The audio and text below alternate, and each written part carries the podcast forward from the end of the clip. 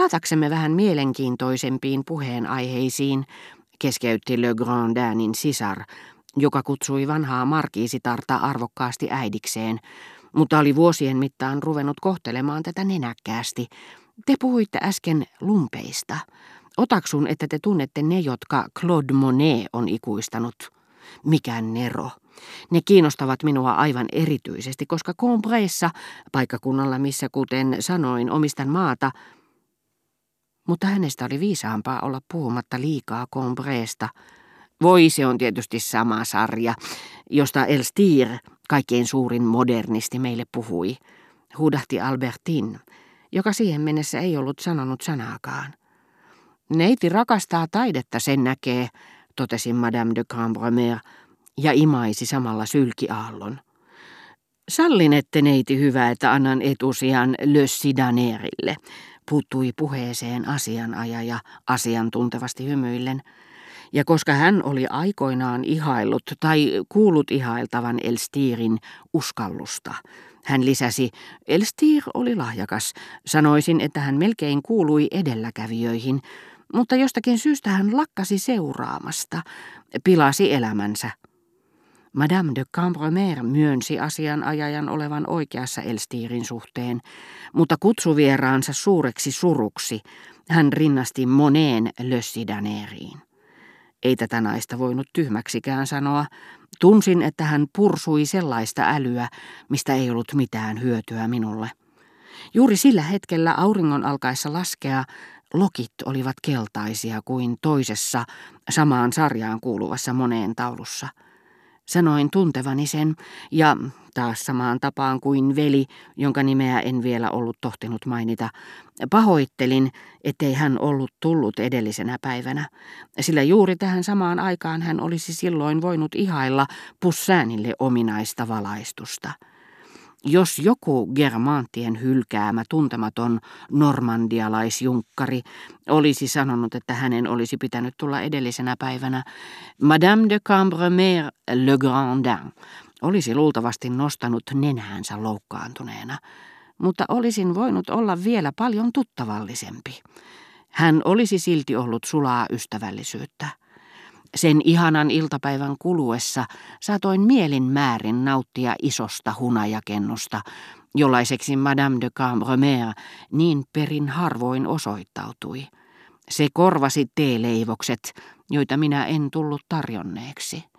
Mutta vaikka ei Poussainin nimi maailman naisen rakastettavuuteen pystynytkään, se nostatti kuin nostattikin taiteen harrastajan vastalauseet. Kuultuaan tämän nimen kuuteen otteeseen, melkein ilman taukoja, hän maiskutteli moittivasti suutaan kuin tyhmyyksiin syyllistyvälle lapselle, osoittaakseen tälle, miten typerää oli aloittaa ja kiellettyä jatkaa.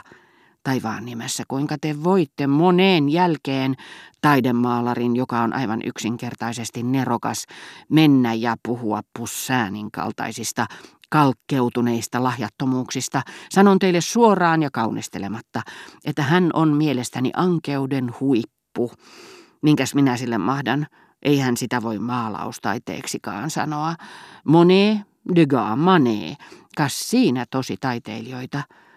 Omituista kyllä, hän lisäsi, kiinnittäen tutkivan ja ihailevan katseensa epämääräiseen pisteeseen edessään, missä näki oman ajatuksensa.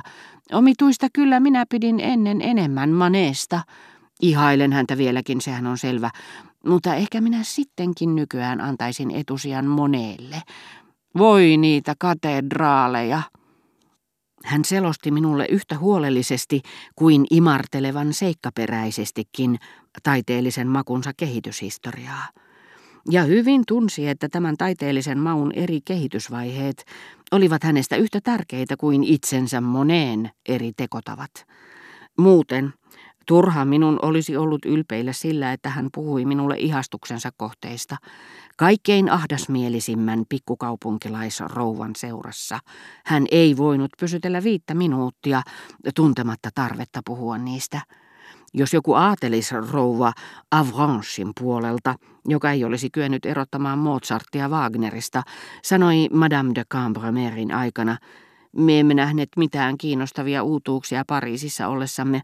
Opera Comique esitti operaa Pelleas ja Melisande. Se on kammottava.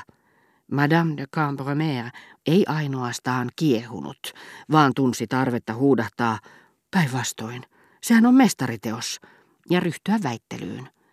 Tapa oli ehkä tarttunut häneen Combreessa, isoäitini sisarista, jotka nimittivät sitä taisteluksi hyvän asian puolesta ja rakastivat joka viikkoisia päivälliskutsuja, joiden kuluessa heillä oli tilaisuus puolustaa Jumaliaan filistealaisia vastaan. Samoin oli rouva de Cambremeristä ihanaa antaa verensä kuohahtaa ja kinastella taiteesta siinä missä toiset politiikasta – hän puolusti Debussyitä, niin kuin olisi puolustanut ystävätärtä, jonka käytös oli herättänyt pahaa verta. Vaikka hänen täytyikin tajuta, että sanoessaan sehän on mestariteos, hän ei voinut improvisoida henkilössä, jolle näpäyksen antoi taiteellisen maun kehitystä, jonka päätteeksi heidän mielipiteensä olisivat voineet käydä yksin, ilman että heidän olisi tarvinnut väitellä asiasta. Minun täytyy kysyä Le Sidanerilta, mitä mieltä hän on pussäänistä, sanoi asianajaja minulle.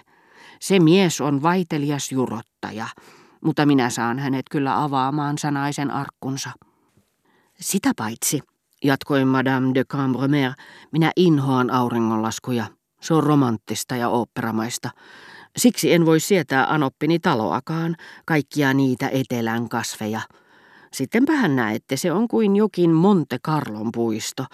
Pidän enemmän teidän rannastanne, se on alakuloisempi, vilpittömämpi. Tunnen pienen polun, mistä ei näe merta. Sadepäivinä se on yhtä savivelliä, ihan oma maailmansa. Sama pätee Venetsiaan. Grand Canal on minusta sietämätön, enkä tiedä mitään niin liikuttavaa kuin pienet riot. Pelkä tunnelmakysymys siinä kaikki.